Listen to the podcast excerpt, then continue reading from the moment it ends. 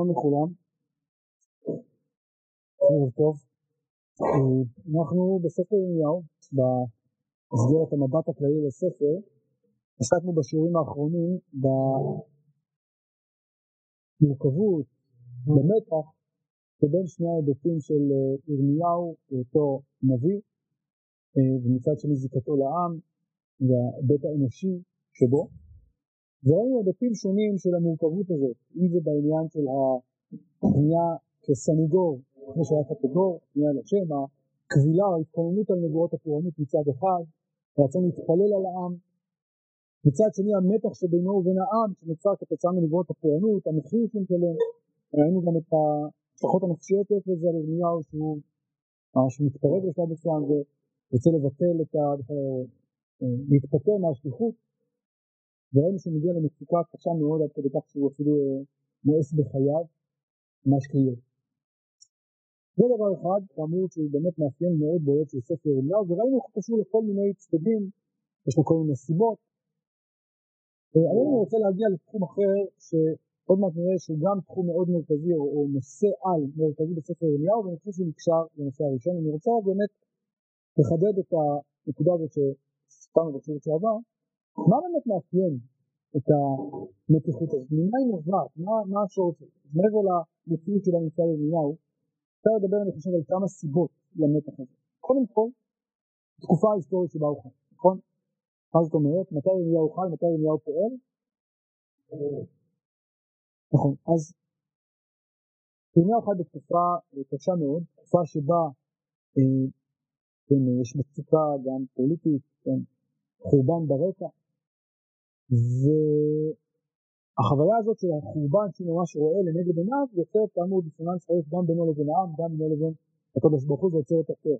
הנאמנות שלו לנבואה עם כל הקושי שבה, הנאמנות שלו לעם מתנגשות דווקא בגלל שמדובר באמת באירוע כל כך קשה, כן, אירוע דרמטי וחסר תקדים, כן, של חורבן בית המקדש. לכן ירמיהו כן כלומר חושף לנו את המורכבות, את ההתנגשות הזאת בליבו פנימה. זו נקודה אחת, אז זה היבט אחד. אבל יש גם עוד נקודה אולי נוספת, שגם היא קשורה לתקופה הזאת. בדרך כלל, מבחינה היסטורית, בתקופות של משבר של חורבן, שמוסדות היסטוריים, מוסדות חברתיים, מוסדות קדומים, מתערערים, אז האמון במעגלים מסביב נשבר, ואז גם, הייתי אומר, יש כאן איזה פנייה פנימה.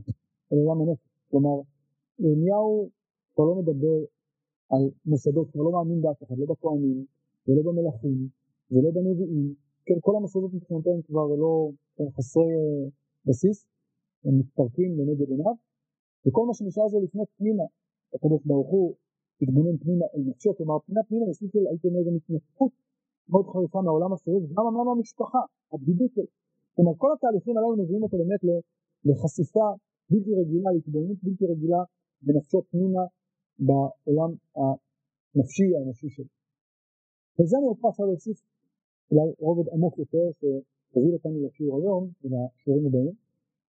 אני רוצה לטעון שהתופעה הזאת שבה ירמיהו מספר לנו וחושף בפנינו בספר שלו את עולמו האישי יותר מכל נביא אחר, קשורה לתהליך נוסף שקורה בספר ירמיהו, תהליך עמוק, ונותן מקום מאוד מרכזי לעולם הפנימי של האדם. כלומר יש כאן רגישות דתית חדשה. למה אני מתכוון? אני שוב אצטרך את זה להמשך, אני כבר עכשיו רוצה לומר שאם עד ירמיהו, אני מדבר בצורה מאוד מאוד מכלילה, כן, אבל עד ירמיהו, העולם הדתי בעיקר מתמקד בשאלה מה אתה עושה ואיך אתה עושה. נכון? לעשות מצוות, לקיים, לא לקיים. כן, הכל סביב בעיקר מעשים, פעולות. אצל ירמיהו אנחנו נותנים דגש מאוד חזק לא רק על מה אתה עושה, אלא גם על איך, איך במובן, והכוונה, של התודעה, כן? וזו עמדה דתית שבאמת בוחנת פנימה את הלב, ולא רק מסתפקת במה שהידיים או הגוף עושים. ולא רק שהיא בוחנת פנימה את הלב, היא שמה את, ה, הייתי אומר, את המוקד של העולם הדתי, העולם הרוחני, בשאלה מה קורה פנימה, בלב. מה מרגיש האדם, מה חושב האדם, מה קורה בליבו, בנפשו, האם הוא עושה שקר בנפשו, שהוא אמיתי האם יש לו כנות פנימית, האם הוא אותנטי, אלה שאלות שמאוד מעסיקות את ירמיהו נראה בספר, אבל לא רק ברמה האישית אלא גם ברמה המוצרית, הערכית, הדתית. הדבר הזה, שוב, זה לא המצאה של ירמיהו, אבל אין ספק שבספר ירמיהו זה מקבל מקום מאוד מאוד מרכזי. שוב, כפי שנראה בהמשך לספרים, לפסוקים, לפרקים, אבל אפשר להדגיש כל מיני דברים בעולם הדתי, העולם הוא מאוד מאוד עשיר, אצל ירמיהו המוקד הזה של העולם הפנימי יש לו דגש אמור מרכזי ביותר. אז על זה אני רוצה לדבר כאמור בהרחבה בשיעורים הבאים, ואני רוצה באמת להתבונן לאור זה, לעבור קצת מהעולם הרחב של ירמיהו לסוגיות שמעסיקות אותו, סוגיות הכלליות שמעסיקות אותו, כמובן מעבר לחורבן, לפורענות והתשובה וכולי, איזה סוגיות על מעסיקות את ירמיהו שאפשר לראות לאורך כל הנבואות שלו. אני רוצה להצביע על סוגיה אחת שהיא באמת מפתח להבנת כמה מהנבואות המרכזיות של ירמיהו, ואני מתכוון לסוגיית האמת והשקר. כן. אני אומר אמת ושקר, אפשר להבין בכמה דרכים מה זה אמת ושקר, כן, מה זה אמת? אני אומר אמת, למה אני מתכוון? אפשרות אחת ברמה הדתית, כן, בניגוד למה?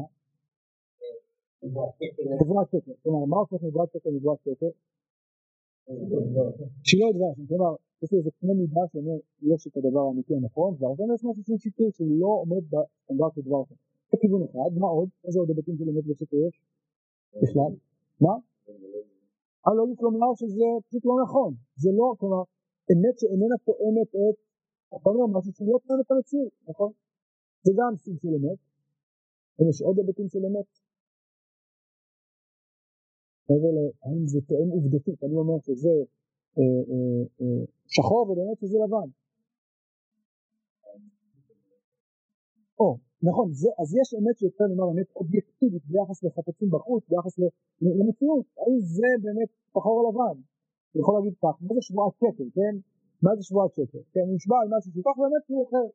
אבל יש עוד, עוד דבר, עוד משהו שהוא אמת בשקר, שהוא לא דווקא במה שקורה בחוץ, אלא אולי קשור למה שקורה בפנים, כלומר,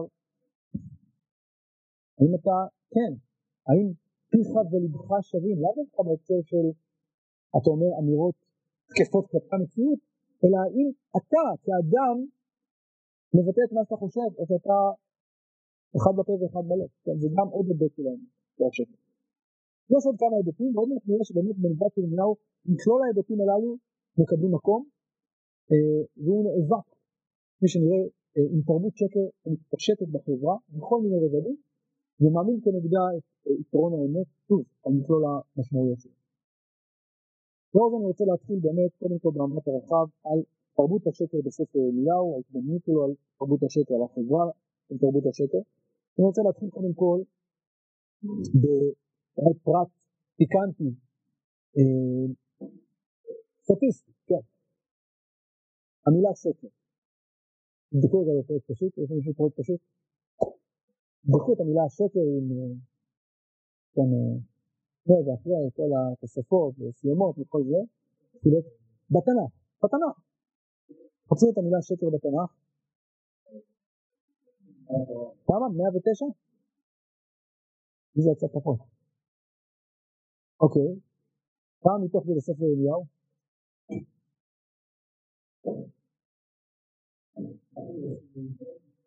רגע, עזוב, עזוב רגע תקציבים. תורה ונביאים, עזוב תקציבים, לא, אני אספיד תקציבים.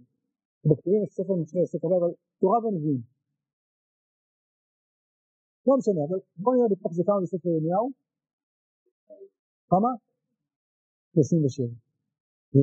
מה שאני בדקתי בתוך התורה והנביאים, תקציבים שם בצד, בתוך התורה והנביאים, המופע של המילה שקר בכל הנביאים הכתובים הוא פחות מאשר בספר ירמיהו, כן? זה נותן משמעותי, כן? כלומר, ספר ירמיהו עוסק בשקר יותר מכל התורה והנביאים גם יחד. טוב, ברמה הסטטיסטית, לפני שאני אכנס לתוכן, אגב, לא דיברתי על מונחים מקבילים, כמו למשל מרמה, כמו בגידה, כמו מיעוט, כל מיני מונחים שאצל ירמיהו מתחברים לנושא של שקר באמת, ואני שם את זה בצד. המילה שקר, יש לה תפקיד, יש לה מקום מאוד מרכזי בנבואת אה, אה, ירמיהו. אגב, צריך להגיד למילה שקר יותר משמעות. שקר זה לא רק להגיד לאמת, אלא זה גם גידה. זה אמרנו קודם. כן? לשקר בברית, מה זה? לנעול, לבגוד.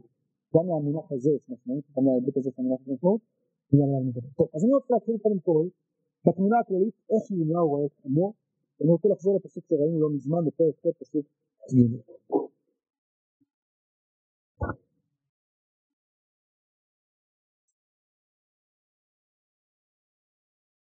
שוב ראינו את הפסוק הזה כשדיברנו על הרגישות של ירמיהו לעמו, על ההזדהות שלו, כך הוא אומר מי ייתן ראשי מים ועיני מקור דמעה ואבכה יומם ולילה את חללי בת עמי.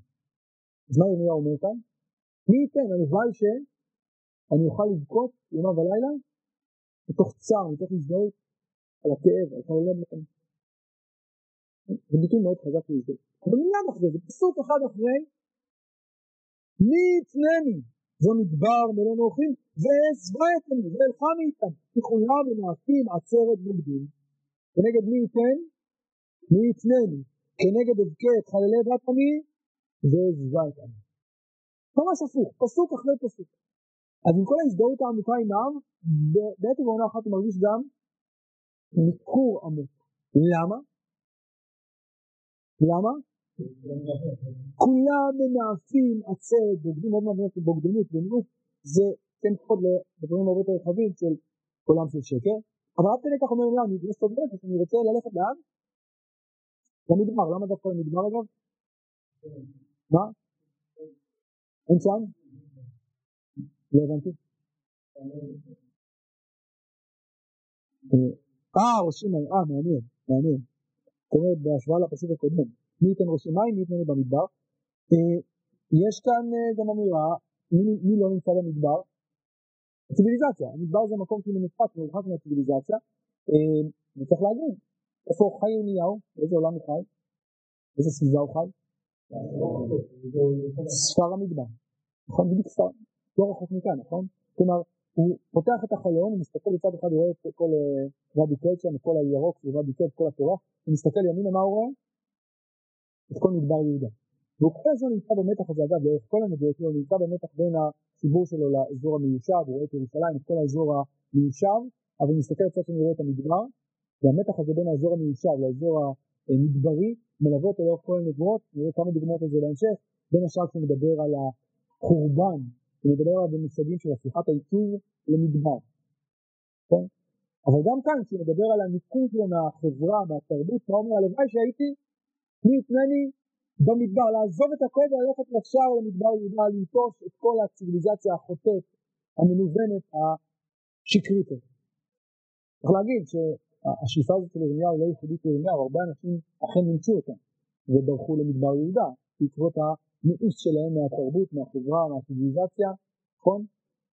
החל מאנשי בית שני, אנשי קומראן, אה, הנוצרים, נזירים הנוצרים ועוד ועוד, כן, כלומר זה הדבר אה, אה, מקובל. במדבר יהודה היה בהחלט מקום שהרבה מאוד אנשים שלא רצו, כן, לא אפילו לדוד בכיוון אחר, דוד המלך, אבל אנשים שלא מצאו את עצמם מבחינה רוחנית, מוסרית בתוך החברה, אמרו בואו נלך למקום מנותק, טהור, אה, בלי כל השחיתות שמלווה את הציוויליזציה. טוב, אז זה דבר ראשון, אבל זה כמובן לא מסתיים, לא כאן עצם האמירה הזאת, הוא ממשיך הלאה ואומר כך, ומפתח את התמונה הזאת שראינו כאן בקצרה, וידרכו את לשונם קשתם שקר. ולא עליהם מנהג עברו בארץ, כי מרעה אל רעה יצאו והפילו ידם נאום אדוני, איש מרעהו איש אמרו ועל כל אח אל תבטחו, כי כל אח עקוב יעקב, כל רע רכיל יעלה, ואיש ברעהו יהפל, ואמת לא ידברו, לימדו לשונם דבר שקר, עברי מלכו. שימו לב לדימוי החריף הזה, ירמיהו מדמה כאן את הלשון לעוקשת. למה לעוקשת? אה? יורה, יורה, מה יורה? יורה מילים שהם חוצים שיכולים לפגוע, להרוג, ועוד מעט נחזור אליה, ואומר יותר מזה, נכון, לא חדש, למשל, למשל, כן, תמיד בפסוק, נכון, אז גילו שמוצאים אותו בכמה מקומות, אבל כשמקשקשת עוד מעט נראה מה המשמעויות של זה, ומה הוא מפתח את הדימוי הזה. אבל לפני זה בואו נמשיך הלאה, אומר ירמיהו עוד דברים, אומר ירמיהו, כן, כן, נלבו לשם מדבר שקר, מה זה נלבו לשם? זה כלומר, לשון כבר רגילה לזה, לא זה משהו חד פעמי, זה אה, הרגל, לימדו ישנה כלומר הלשון כבר רגילה הופכת לנורמה של שקר, וזה מביא למה? מה התוצאה של זה בשלב זה? מה התוצאה של התרבות הזאת, תרבות השקר? איש ישמרו, ועל כל אח אל תתפחו, למה זה גורם? התפרקות של חברה, אין אמון, כלומר חברה מבוססת על אמון בכל מיני מעגלים. אתה נותן אמון באחים שלך, במשפחה, במעגלים קרובים יותר, קרובים פחות, יש אמון, בסיסי. אבל ברגע ששקר הופך להיות הנורמה, אז אתה לא נותן אמון באף אחד. האנשים הקרובים ביותר. כל אבן, איש מרעהו ישמעו על כל אח, אל תפתח אותי, כל אח, שימו לב, כל אח, על כל יעקב, וכל רע, רכיל יעלוף, כלומר, אי אפשר לסמוך על אף אחד. לא יכול לבטוח באף אחד, אפילו באנשים הקרובים ביותר אליך. ואגב, אם באמת מדברים בספר תהילים, בהקשר הזה יש כמה דוגמאות דומות בספר תהילים לתיאור של חברה מושתתת על שקר, כן, הושע השם צדמה חזית תפס ימים מבני אדם, שב ידברו איש את רעהו, שפת חלקות בלב ולב ידברו, מחנה את השם כל שפתי חלקות כן ותרבות, כלומר השקר הוא היסוד להכל. אגב, נתארת ממנו עוד דוגמה מאוד דומה לירמיהו, מי ייתן לי עבר כיונה, ערופה ואשכונה. הנה הרחית נודד העיד במדבר וכולי, למה? אבות בקרבה ולא ימיש מרחבה תוך מרמה. כלומר, אני לא מסוגל לסבול את תרבות השקט, תרבות המרמה, הלוואי שאני אהיה כמו ציפור, כמו יונה ואעוף אל המדבר. טוב. בהמשך ירמיהו חוזר ומפתח את דימוי הלשון כחץ, פסוק ז', חץ שחוט לשונם, מרמה דיבר, בפיו שלום את רעהו ידבר, ובקרבו ישים אור בו. כן, אז מה משמעות הדימוי הזה ללשון לפי הפסוק כאן? הדיבור הוא חץ, למה הוא דווקא חץ? למה לא למשל חרב? כי מרחק. בניגוד לחרב, אתה לפחות רואה את מי שמולך, נכון חרב? יש מישהו מולך עם דם חרב תוקע בך. כאן, מאיפה מגיע החץ? אתה הולך, אתה לא תמיד יודע, פתאום החץ מגיע במפתח, אתה לא רואה מי יורה, מאיפה יורה. כן, יש בזה אלמנט של הפתעה. אתה לא רואה את המקור, משהו מעין זה אפשר לומר גם במילים, כלומר, יש מישהו ששולח מילים, הן מגיעות אליך בכל מיני דרכים עקיפות, אתה לא יודע אולי איך, זה פוגע בך במפתיע. יותר מזה, יש כאן גם פער בין החוץ לבין הפנים, נכון? מה הוא אומר כאן? נכון, כלומר בפה הוא מדבר שלום, אבל בקרבו נשים אורבו, יש כאן את הפער בין הפנים, השלום, הנוטף, ככה דבש, אבל בפנים הכל מסוכן, הכל מאיים, הכל ברצון לפתוח. אין מגע, כן, אין מגע, לא רואים בעיניים. כן. וכאן אני רוצה לחזור אל התיאור הזה של החברה בפסוק ג' איש מראה ראשונה ועל כל אח אל תפתחו בכל אח עקוב יעקב. זה מעניין. מה זה כל אח עקוב יעקב? כל אח הוא עוקב, עקבה כלומר מיומה. אבל הביטוי הזה עקוב יעקב בוודאי מהדהד לנו בראש את מה? סיפור יעקב. למה עקוב יעקב? אז קודם כל כל אח עקוב יעקב. אבל למה עקוב יעקב פעמיים? מה אומר עשיו על יעקב? אחי קרא שמו יעקב ויעקבני זה פעמיים. כלומר מה מאפיין את יעקב לפי עשיו? עקבה כפולה. את בכורתי לקח ועתיים לקח את ברכתי. אז למה יעקב כאן נמצא? מה המשמעות של האזכור של יעקב? הרמז ליעקב כאן?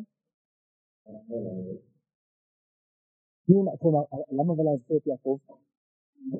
דווקא, נכון, בעצם רוצה להגיד בזה, אפשר לומר שזה לא מאתמול, אלא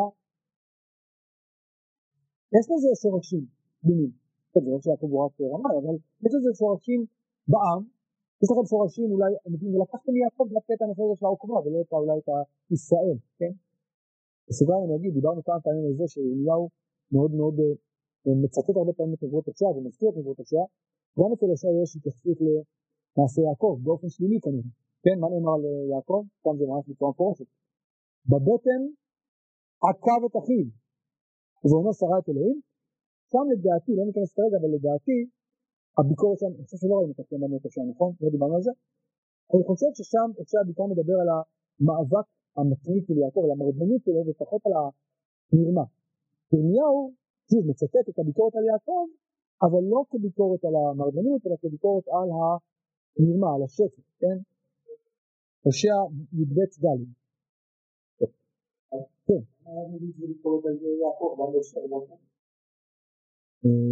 אז בהושע אפשר לדבר על זה, אפשר, זה נושא שצריך ללמוד אותו לעומק, מה בדיוק אומר שם, כי זה פסוק עצמו לא לגמרי ברור, אבל אתה יכול לראות מהפסוק לפני, כנראה שזה המשמעות, כן, אבל זה נושא באמת ללימוד, כאן זה די ברור, עקב יעקב, אם אני אומר שעקב יעקב זה רמז ליעקב, אז ברור שזה רמז לא חיובי, נכון? אחים שעוקבים אחד את השני. כמו יעקב שעקב את חיל. אז איך אתה יכול לקרוא את זה? כלומר, אם אני אומר שאתמול דבר רע, אני מזכיר או רומז ליעקב, אני יכול להגיד שזה לא רומז ליעקב. אם אני אומר שזה רומז ליעקב, זה נשמע לי די הגיוני, אז זה בוודאי רמז לא חיובי.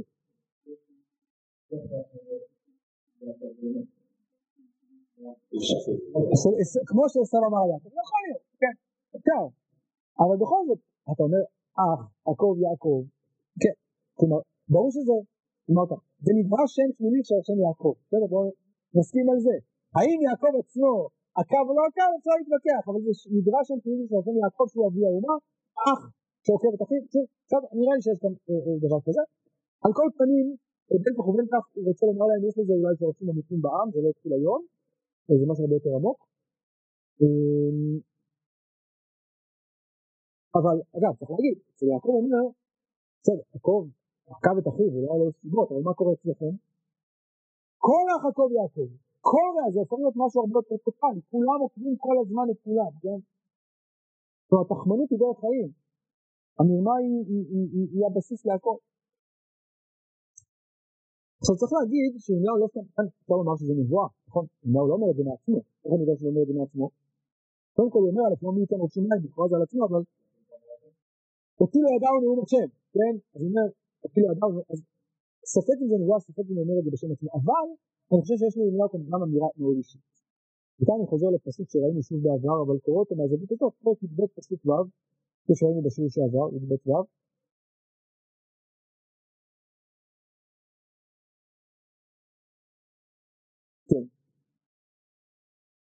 שם זה הסיפור שהוא מתלונן על אנשי הנטות שהם מנסים לתבוע בו. כך אומר לו הקדוש ברוך הוא, כי גם אחיך, ובית אביך, גם המה. גם המה קראו אחריך מלא. אל תאמן בם כי ידברו אליך כזה. כלומר אומר הקדוש ברוך הוא, אל תסמוך, אל תאמין במי? באחים שלך, בבית אביך. כלומר ירמיהו חווה על בשרו את חוסר האמון העמוק, דווקא מהגלים הקרובים ביותר אליו. לא רק שהם לא אמינים, לא רק שהם מרמים, מה הם עושים? מנסים להרוג אותם. כן, אין משהו יותר חמור מזה. טוב. אז עד כאן דיברנו נאמר על המאפיין הכללי, זה באמת נבואה חריפה שמדברת על תרבות של שקר במעגלים שונים, בין אחים, בין רעים. אבל להשחתת הלשון יש עוד היבטים, עוד השלכות. ברגע שהלשון מושחתת, ברגע שהשקר הופך להיות נורמה, יש לזה השלכה ישירה על המבנים בסיסיים של הצדק בחוק. למשל, בואו נדלג רגע לפרק ה' פרק ה' פסוק א', כך אומר ירמיהו, שוטטו בחוצות ירושלים. וראו נא, ודעו, ובקשו ברחובותיה, אם תמצאו איש, אם יש עושה משפט מבקש אמונה, ואסלח לה. ואם חי השם יאמרו, לכן לשקר ישבר. כן, כלומר, כדי לחרוץ את דינה של ירושלים, מה צריך לעשות? לראות מה קורה בירושלים. מה אומר הקדוש ברוך הוא? תסתובבו, שוטטו בחוצות ירושלים. ומה תראו? מה תחפשו? איש עושה משפט לבקש אמונה. האם הם בכלל בירושלים כאלה? אולי יש, אבל איפה הם? בחוצות. כלומר, מה שאומר כאן ירמיהו, אה, בפרהסיה, ברחוב, אין אמת, אין אמונה. אין עושה משפט. בסוגריים אני אגיד, כבר אלבנסר רמז לכך, שזה מזכיר את סיפור סלום. נכון, כי מה קורה בסלום שהיא לכאורה אנטיתזה של ירושלים? אבל הרבה נביאים כל הזמן משווים בין סלום לירושלים, כן, כבר ישעיהו, נכון? מה אומר ישעיהו? כן, נכון. שינו דבר אלוהינו קציני סדום, אז הנה קראת אלוהינו עם המורה. כלומר, הדימוי הזה, ההשוואה הזאת בין סדום והמורה לירושלים, הוא ביקורת מאוד חריפה שנוכחת בנביאים. גם כאן אני חושב שיש רמז, כי מה היה הניסיון של סדום? הוא נמצא כך וכך צדיקים, איפה? בתוך העיר. מה זה בתוך העיר? מה זה בתוך העיר? לא בעיר, בתוך העיר. בתוך העיר הכוונה כנראה, להיות באמת מהמעשים של המלאכים, מה הם עושים? נכון, ברחוב העיר. כלומר, רוצים לראות מה יהיה התגובת התגובה של העיר כלפי אורחים שנמצאים ברחוב העיר. אגב, לכן הם מתעקשים, שלוט אומר להם, מפציר בהם, הם אומרים, לא כי ברחוב נני, למה חשוב להם? מה דחוף לכם לישון בשקה של לתפוס שקה של באמצע סדום? מה העניין? שאלה מאוד פשוטה, הם רוצים לבחון את סדום כחברה, לא את האדם הפרטי לו. מה קורה בחברה, מה קורה בסדום כחברה, כשאנחנו שוכבים כאורחים באמצע העיר? איך אנשים מגיבים? זה בדיוק הסיפור כאן. מה קורה בחברה? כלומר, אולי מישהו בבית הוא שומר על, על, על הלשון שלו, אבל מה קורה ברחוב? מה קורה בפרסיה? מהם הנורמות הציבוריות? זה העיקר. ובמובן הזה אפשר לומר שבירושלים, את הנבואה הזאת, כסדום, היינו. אוקיי, אז זה בעיה, ואם חי השם אומר, אם מישהו שווה לכם חי השם, אז מה? תדעו מראש, אל תסמכו עליו, לשקר ישבר. כלומר, שימו לב שהשקר על מה הוא משפיע לא רק על היחסים בין אדם לחברו, אלא על המשפט, על הצדק. כן, אין עושה משפט, אין מבקש אמונה, למה? יש כבר, אה, כן, פירוק של הדברים הכי בסיסיים של מערכות הצדק והמשפט. תבואת אמת, כן? מערכת משפט מבוססת על זה שאנשים נשבעים, גם אנשים סתם ככה אולי לא אומרים אמת, כשהם באים לבית משפט, הם נשבעים בשם השם, הם נשבעים באמת. יש סיכוי שיש בועת שקר, אבל דבר חריג, אדם חושש להישבע בשם השם לשקר, עכשיו, דבר חמור מאוד, עשרת הדיברות.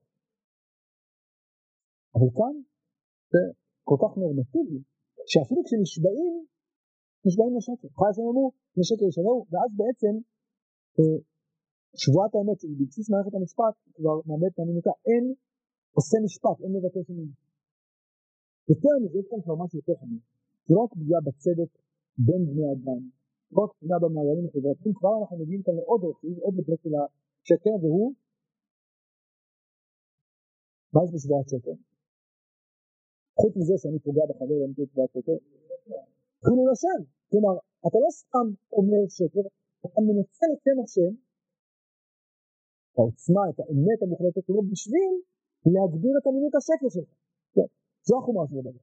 אז אתה גם משקר, אתה גם גורם לאנשים להאמין לך, אתה גם מחלל בעת ובעונה אחת את שם השם, שהוא מייצג את האמת המוחלטת, אתה משתמש בו ישר, בשקר, באמצעותו אתה אה, אה, מרמה ומגביר את האמינות שלך. באמת כך אומרת התורה פרשת קדושים, ולא תשאבו בשמי לשקר, וחיללת את שם אלוהיך. כבר אנחנו עוברים מהרובד החברתי לרובד הדתי. אגב, ירמיהו עצמו בפרק ד' מדבר גם על תיקון לעתיד לבוא, פרק ד' פסוק ב', מבחינה אם תשוב ישראל, אומרים השם אליי תשוב, אם תסיר שיקוצך מפניי ולא תנוד, ונשבעת חי אדוני באמת במשפט ובצדקה ויתברכו בו גויים ולא יתפלל. כן, להתחיל לבוא בעזרת השם יהיה גם חי השם באמת. אבל עכשיו זה לא מצב. אז אם כן, תרבות השקר מערערת לא רק את היחסים החברתיים, את המרקם העדין של היחסים בכל המעגלים, אלא גם את יחסי האדם ואלוקים. אני רוצה עכשיו לחזור לפרק שלנו, פרק ט', הזכרנו קודם, בו פתחנו, פרק ט', פסוק ח', שימו לב. צוותך בתוך מרמה.